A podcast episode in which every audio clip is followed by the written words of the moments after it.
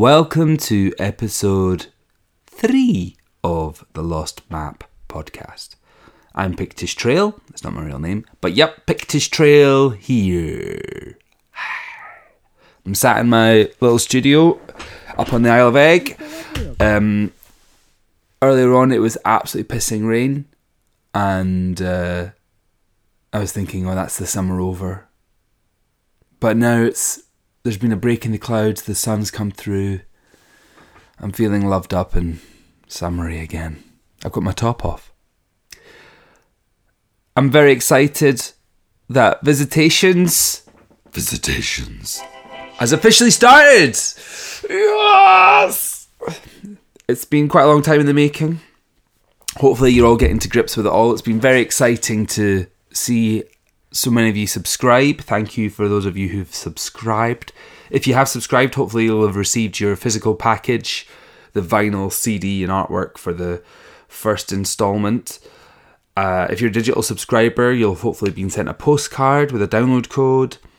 All subscribers should have received a special email newsletter, which will have download links for all the music we've released so far in the project alongside some info on the artists and uh, a discount code for, for other special stuff. I'm not going to go on too much about subscription stuff just now because I'm sure some of you will be getting sick of me jabbering on about it. But yes, it's started, it's underway, we have begun.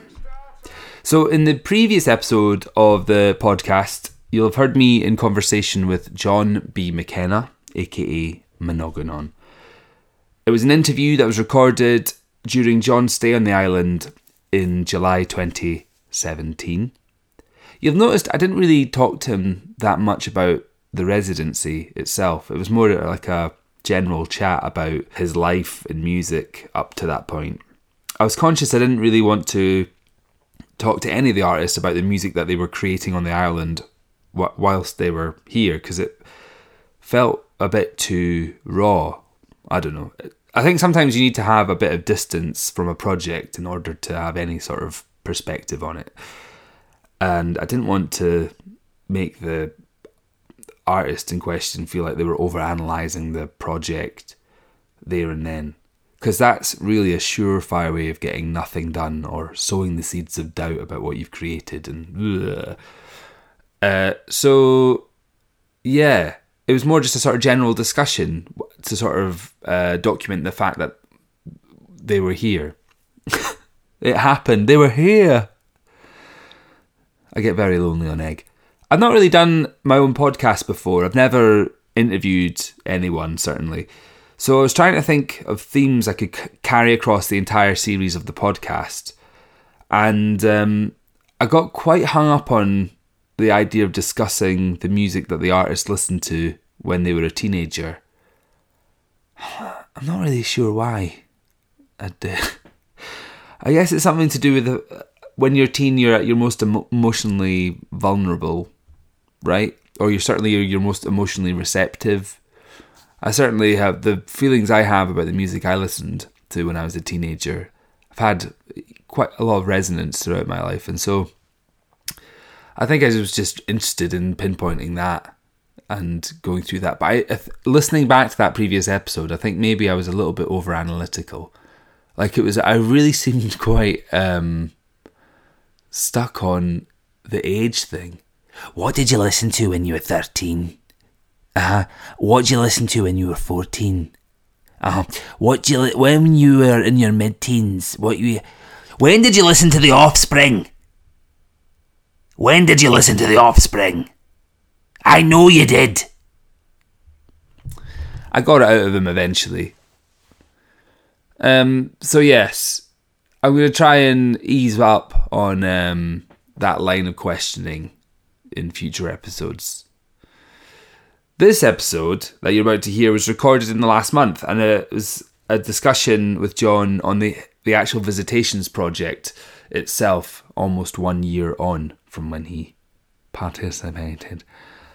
And um, I think there's probably a, there's a few things I need to discuss about it before you listen to the episode. John talks about the music he's created and uh, how he felt when he was in the cabin and uh, all that sort of stuff. And there's a bit of sort of technical stuff. He gets quite technical in places, but I think the way that he describes his process is I, I'm not a very technical person, and I could I was with it, and I think it, uh, hopefully it'll connect with all of you too.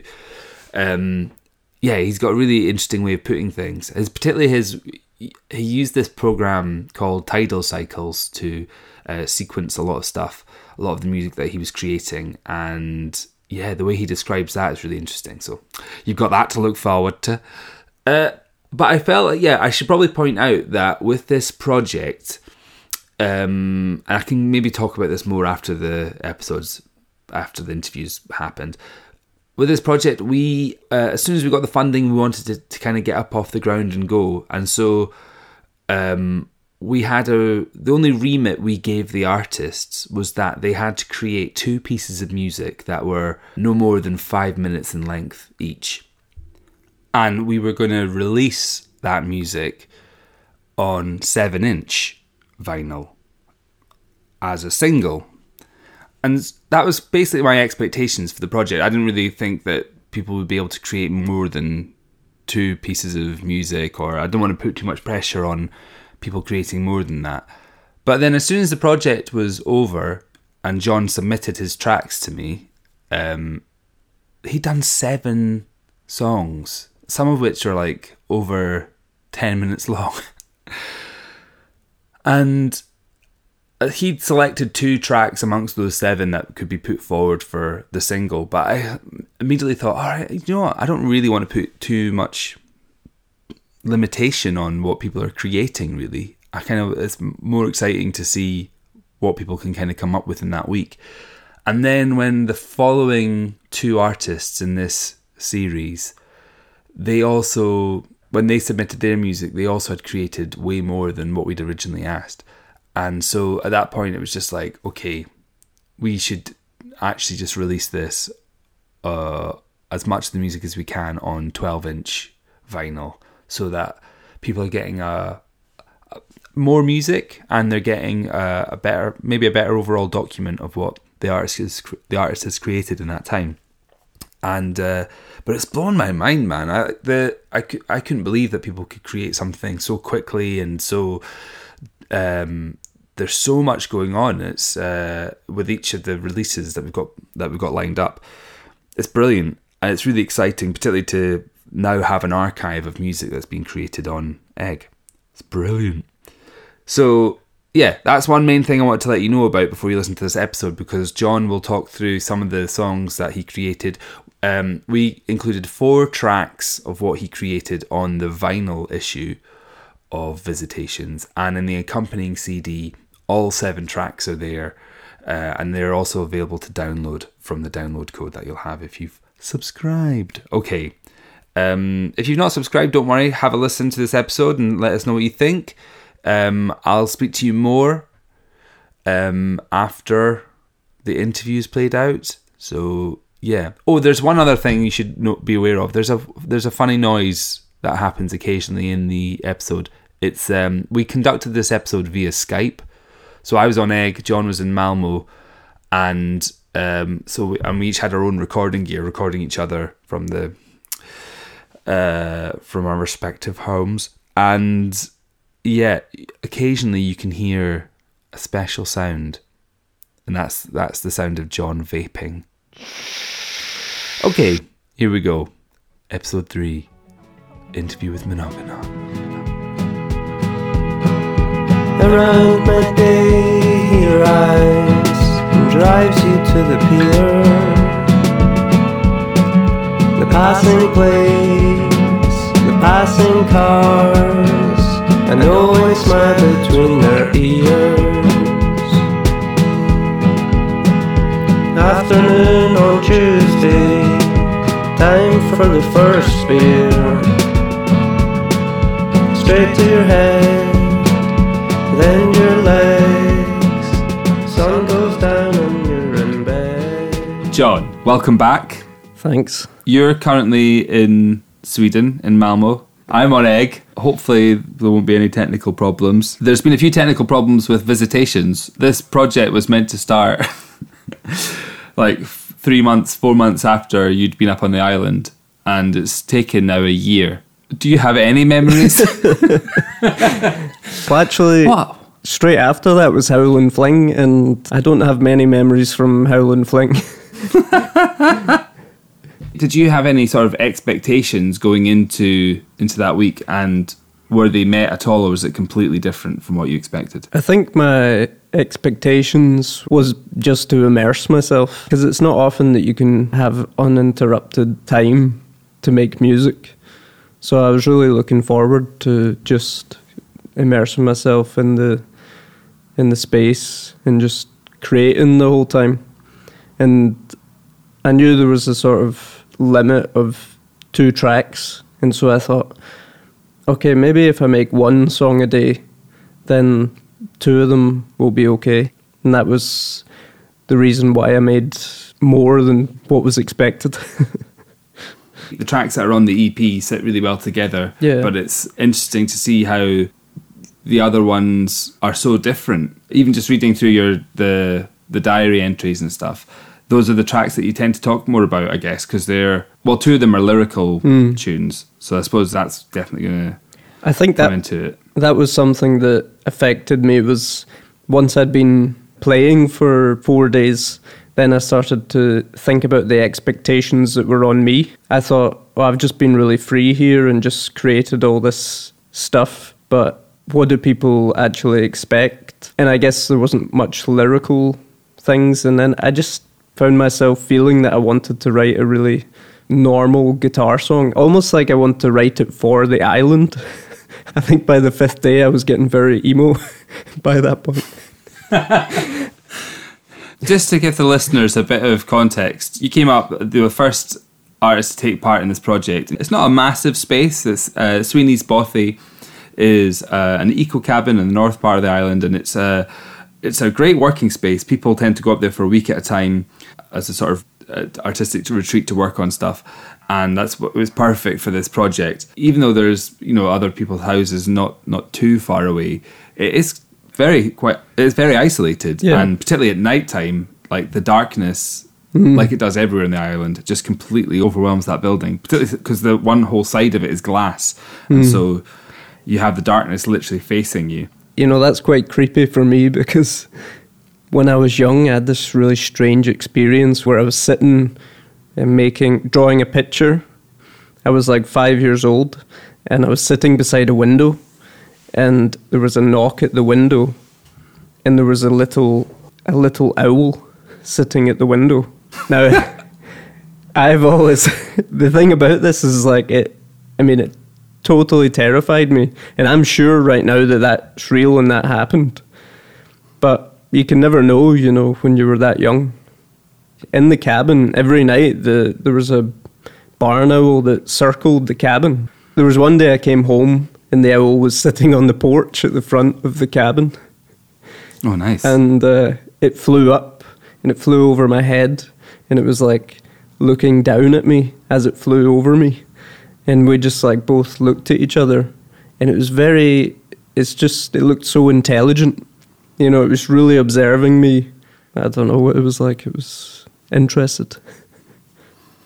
I'd like to say that that's some sort of sophisticated security device implemented by the people of Eigg just to make sure the, the visitors. It's just a drone. You know, You just had the drone watching me through the big window over the course of the week it was on a plasma screen feed down, down at the room.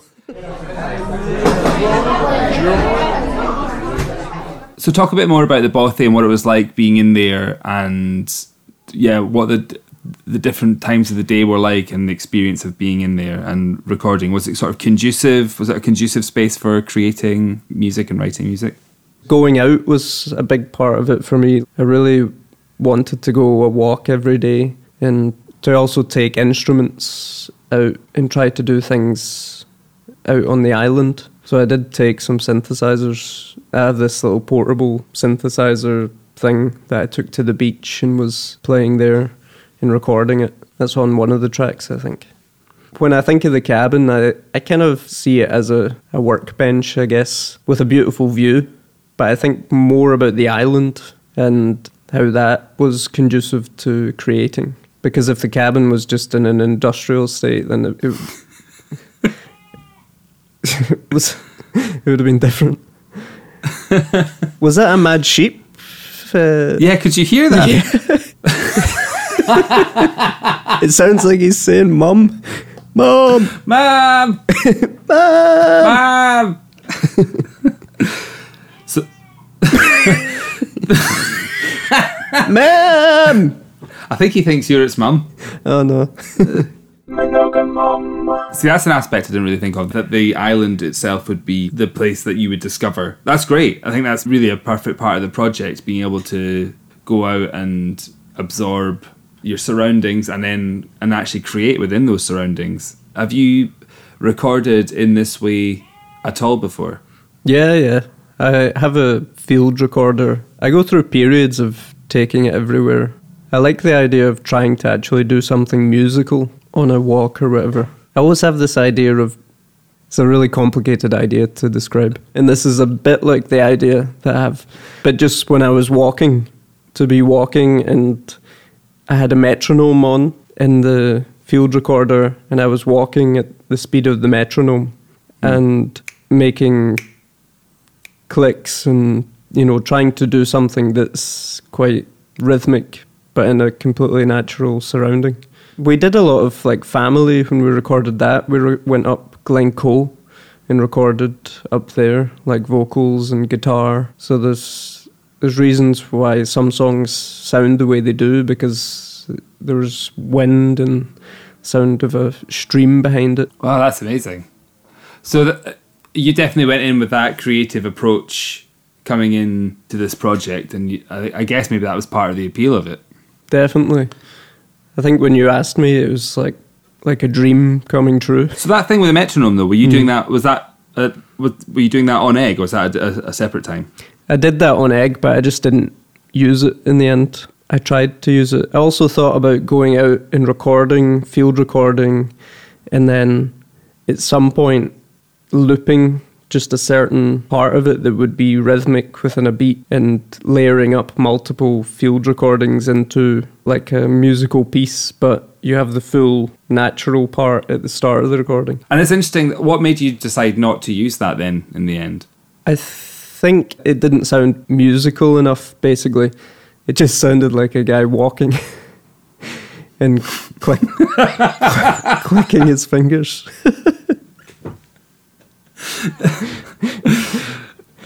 I'm just picturing you realizing that when you get back to the, back to Sweeney's. Oh, let's have a listen to that.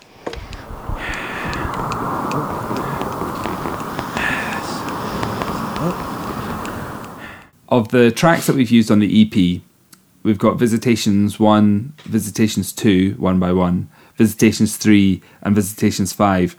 These four tracks together are very electronic. There's a meeting of something that's very synthetic and and electronic colliding with nature, basically. Um, was that an intention going into the recordings? It's always there. In anything that I do, I will always add some sort of organic element. For me, it finishes everything that I do. It glues things together. It's also quite a exciting part of when you're just throwing things like samples at a track and how it changes it. I find those sort of collage parts of it to be very exciting. It becomes something else as well. Am I wrong in thinking that each of the tracks is for the each different day? So they're kind of visitations one, visitations two, through to seven. They were consecutive pieces. Yeah. by and large. First track, which is the longest one, that is, I mean, that's quite a manifesto. I quite like the, uh, the the sheer mindedness of it. There's elements that don't change that often throughout the piece, and then there's elements that are constantly changing around it. Can you speak about that first track and about what you were feeling or what your intentions were whilst you were making it? Yeah, that was like soon as I arrived basically and set everything up in this synthesizer, the Korg monologue. I wanted to see what it could do basically. So I just set it up to record, and I I programmed it to play a beat that I liked, and then just started layering. I think the beat was on, and then I just recorded a few synths all at once and just changed some things, and so it was kind of almost a bit live. I think on that song I was trying to use elements from the cabin. I played the drums through the speakers really loud and recorded them. So the drums have the reverb of the cabin on them. There's some whooshing sounds, which is, I've got like the brushes from the fireplace on a contact mic through a delay pedal. It just makes these really uh, highly detailed, crackly noises. That's most of the organic sounds or things that are inside the cabin, basically. See, I don't really know that much about contact mics because I've never really used them with recording or, or for live. And I've seen, I've witnessed you using them live when you've done Devon and on set, Mhm. and you're using them from recording here. And yeah, is there what is there about that frequency? Are they quite limited in, in their frequency? Yeah, range? they're really limited. It's almost like having a filter on it, so it's like a telephone, basically. Like the Hmm. the tel- when the telephone was invented, it, they chose exactly the frequencies that the human voice usually exists in most prominently. Human ears is between one and five kilohertz, and I have two contact mics, and one of them is resonant at one kilohertz, and another one is resonant at five and I just find the sound that comes out of them to be amazing. Mm. I've, I almost view it as a sort of like sacred frequency. This is sacred frequency. And so is this.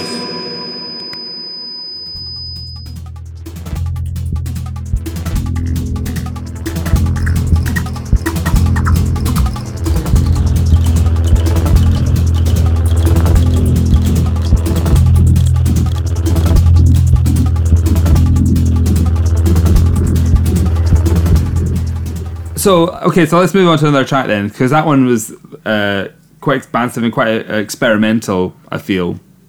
And then the second track, uh, Visitations 2, One by One, there's a lyric running through that that you'd adapted from one of the books of poetry that was in the cabin, but slightly changed the lyrics so they're darker in places and a bit, bit more hopeful in others. Going into the second track, were you thinking, okay, I need to do something that's going to fit in with the first thing, or were you starting with a blank sheet?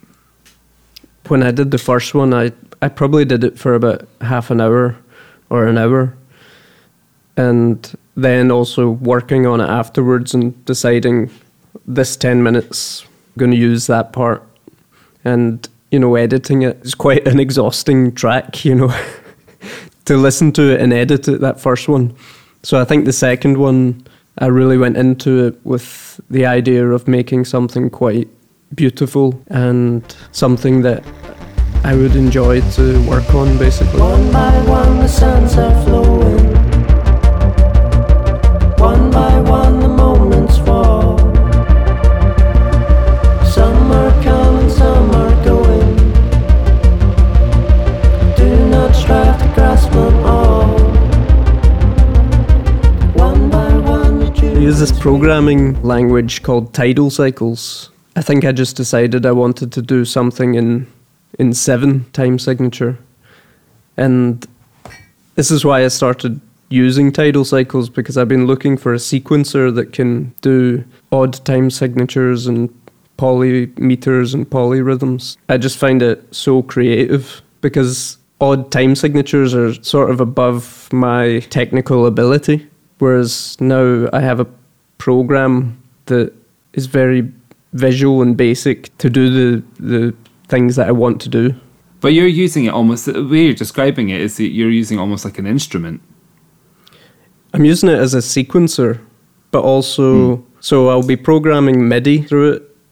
I'll make arpeggios and but I'll also program the drums and it's got functions for making what are called Euclidean rhythms and yeah, it's all of all of Western and world in Eastern music all the rhythms fit into these uh, Euclidean functions, and it allows you to just type two numbers, and it creates like a a rhythm out of a ratio, basically.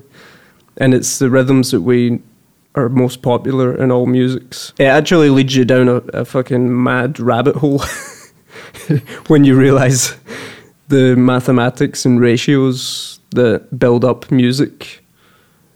I, I seen something recently that blew my mind. is that if you speed up polyrhythms, then they become a full chord. So if you speed up the polyrhythms of it, it's a, I'm trying to break it down so I can kind of understand it more because I am know- technically. Do you know, like in uh, in an Aphex Twin song, when it's like a really fast drum beat and it's going like, and then he speeds up Yeah, yeah. the beat and he speeds up so much that it becomes a tone. Oh, So yeah. like,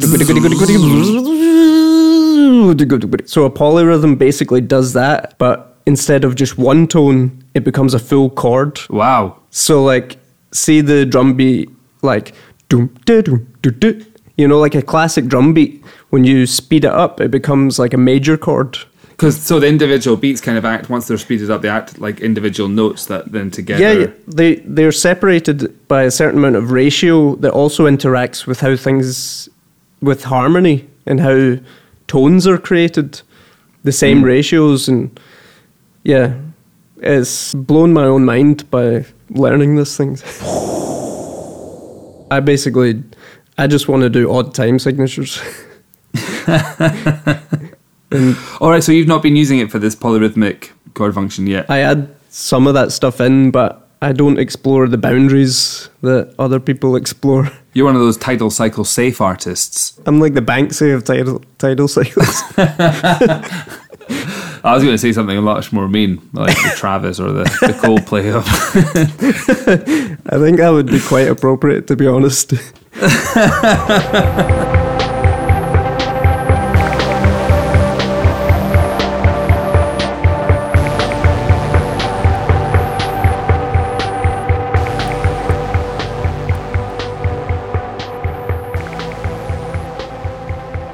Have you done something? Have you been in a situation where you've cut yourself off and immerse yourself in music for this long a stretch of time?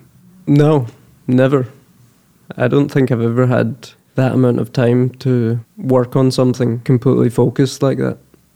Did it have an effect on your creative process, and has it had an effect on your creative process since the project? Has Yeah, the, it actually, anything changed? Yeah, it had a huge effect on me because when I came back, I just felt like I'm going to save all my energy up for when I have long periods of time.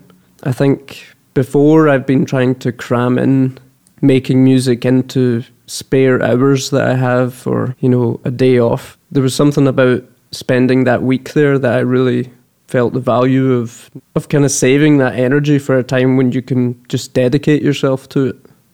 It just mm. makes for better music instead of being any, having any stress or, or or just doing it well. Well, oh, maybe it's okay doing it while you're doing the hoovering as well. Ah, who cares? I think that's I mean something I've definitely thought about a lot, writing and recording and, and trying to or or doing anything creative within an allocated period of time is always more productive than going, you know, trying to do something on a whim or trying to squeeze something in in a sort of spare hour here and there. Sometimes when I've tried to put aside time in a day to go, oh, I'll I'll try and nip into the studio and work, you know, expand that idea I've had in my head all day when I don't do it, the guilt is a bit overwhelming, and that, that mm. kind of carries over into the next few days and kind of puts me off wanting to record. I kind of have to wait for a special moment. Oh no, well no, it's, I'll wait for a special moment, or I'll wait till there is enough time for me to do it, and I kind of keep means I mm. keep putting off and off. Whereas when there is a sort of allocated space of time, even if it's just an afternoon or if it's like a few days together, it just removes hmm. the guilt of that feeling of thinking you should be doing something when you're not doing it.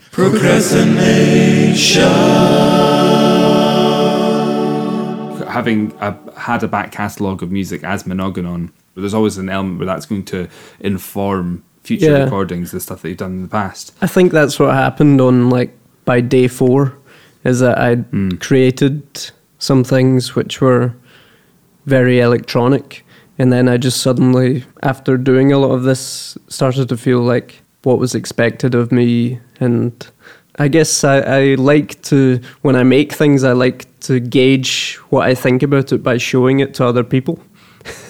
Hmm. So even like when I've worked on something and I oh that that maybe is a good idea and send it to Andrew and immediately as I press send I already know how I feel about it just from the act of having shared it with somebody else, you know. But there was no internet connection, of course, on Eigg, and so, Yeah. or certainly where you were. Uh, and so you were having to rely on your own judgment, and you felt the pressure of, oh shit, maybe I should be doing something that's more lyrical or more more conventionally singer songwritery at Yeah. that point. I think there there was some mad thing that happened where I felt almost like uh, like I owed something to the island, and I was like I couldn't like the the stuff I was making. If I had it up really loud, suddenly I became aware that I was in this island and there was people living here. And what do they think when they go past or down the road and they hear from the cabin just like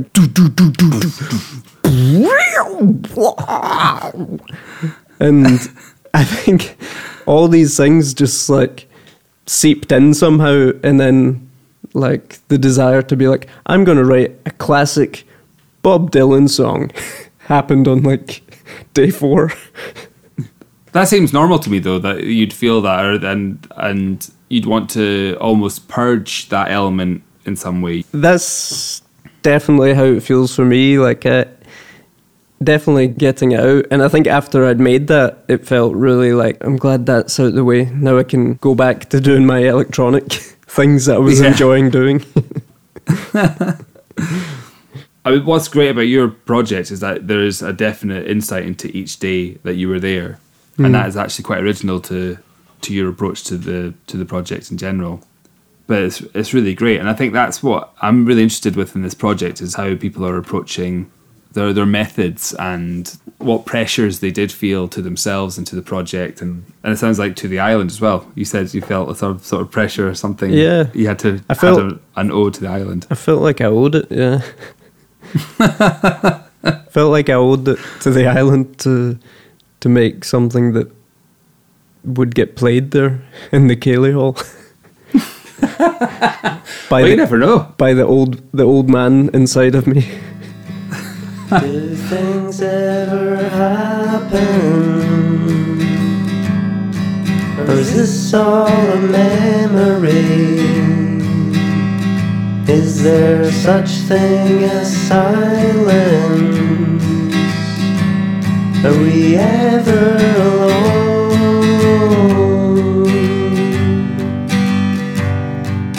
The sun set twice tonight on the brow of Rome.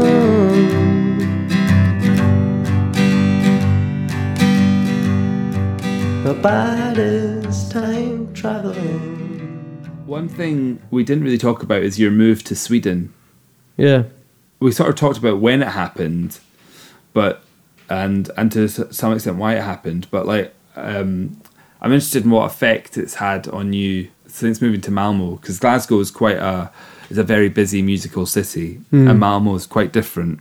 I'm interested in if there's an element of recontextualizing who you are as a an artist and a performer, what's changed since moving there, and if you feel that environment and location can affect who you are as an artist and how you identify as an artist. Yeah, I think when I first moved, I think I thought it wasn't so far away. And I just seen it as like if I was to move to London or Berlin or somewhere, and I had this real desire to extricate myself from uh, Britain. I felt like it was something I needed to do. Uh, and then once I settled in in Malmo, I realised that there's something I quite enjoy about being in an alien place and also being alien myself. I had very romantic ideas about being in a foreign place. And it's it's very strange to explain because now I've lived here almost seven years and it's not very foreign anymore. And hmm. it's, so it's only now that I can realise how how drastic a move it is. You know, to realize like, whoa, how did how did I end up here? I'm from Carluke, you know. yeah. Uh, but I still definitely find that appeal of being alien and being somewhere that's alien to me. I guess I've, it's something I've always felt inside of me, a sort of alienated feeling. Mm. In in some way, it embodies that by me being here. Was there an element of feeling that on Eigg? Um, no, actually, Oh. It's interesting because, okay, one of the other acts who I won't name sort of mentioned this feeling of feeling like aliens arriving on Eigg when they were here and they'd written music about it. Initially, that's why I kind of stuck with the name Visitations for the project. Because I thought of like alien sort of landings, beings coming from different places and existing and. Uh, I I thought about aliens a lot. oh, really? Like the reason why I mentioned this owl when I was a child, Oh, yeah. like this feeling of being beside that window, all those feelings came back from when I was a child, and this kind of weird trauma nightmare happened, and that I think that affected me so much in my life that I had something happen that I couldn't explain to anybody. I remember even as it was happening that I couldn't speak. I couldn't. I wanted to scream, but I couldn't scream. And then I just went and sat beside my dad and just stayed quiet and watched football with him. And while I was in the cabin, it was as it got dark. The big window was there, and I'm sitting there working on something. It was like an exact replica of this situation that happened as a child. And then there was an actual owl flying around outside. so every every time I went out to the bathroom, I got these intense feelings of, you know, that kind of weird fear that you get when you're a child, where something just grabs you. You know, you- Yeah. you're in the dark, and then a big arm comes out and just grabs you and takes you to anywhere. You know, and I read up on it afterwards, and apparently that's that's how death anxiety expresses itself in children. So the arm coming up through the stairs and grabbing your leg, you know, the reason children run up the stairs very fast, it's like an expression of death anxiety, you know. Oh my gosh. I think it's like the unknown, the ultimate unknown. I guess when we're adults, we are aware of so many more unknowns that those irrational ones don't have as much effect. But they did have an effect on me when I was in the cabin at night. I got those feelings again. So that's probably an alienation that I fe- felt, but it was mostly at night time when I was alone. Have you spoken to your dad about it? Uh, they they know about like they know about this thing that I talked about, but the thing is, I also said to them at some point that I seen Santa Claus, and I lied so convincingly about it that my mum almost believed me that somebody had been out in the back garden. Oh my god. So I don't think they're going to believe my owl story. Somehow. Well, they might be tuning in. You never know. They might be listening. So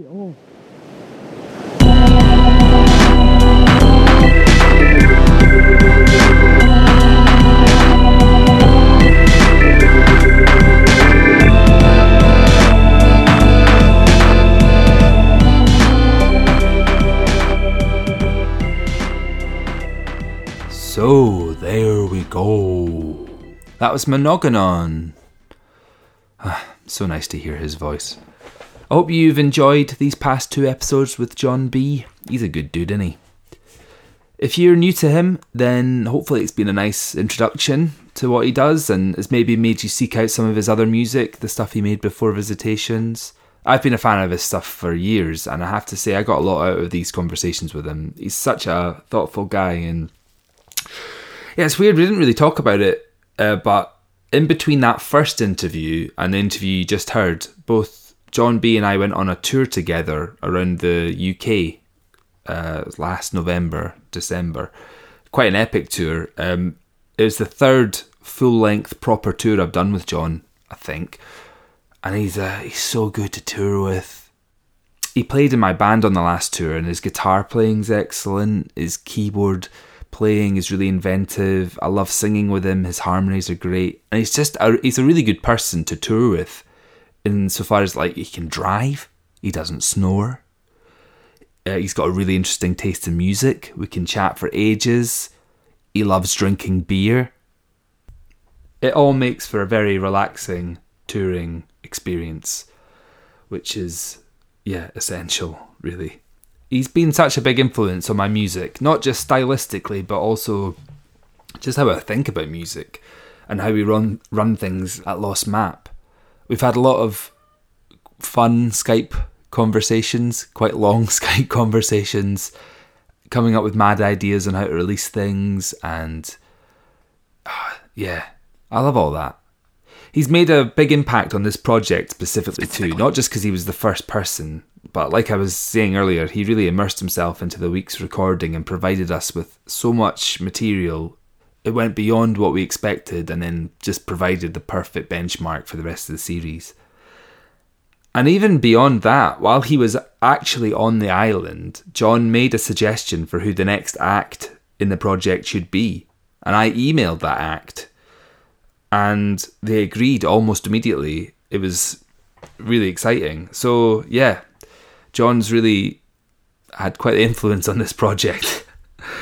Uh, I hope you're enjoying the whole thing so far. If you've got any feedback or questions, please feel free to pop us an email to johnny at lostmap.com. That's Johnny, uh, Johnny, Johnny. It's Johnny spelled J O H N N Y. It's the proper spelling of Johnny. Johnny. I've never seen Twilight. Uh, if you'd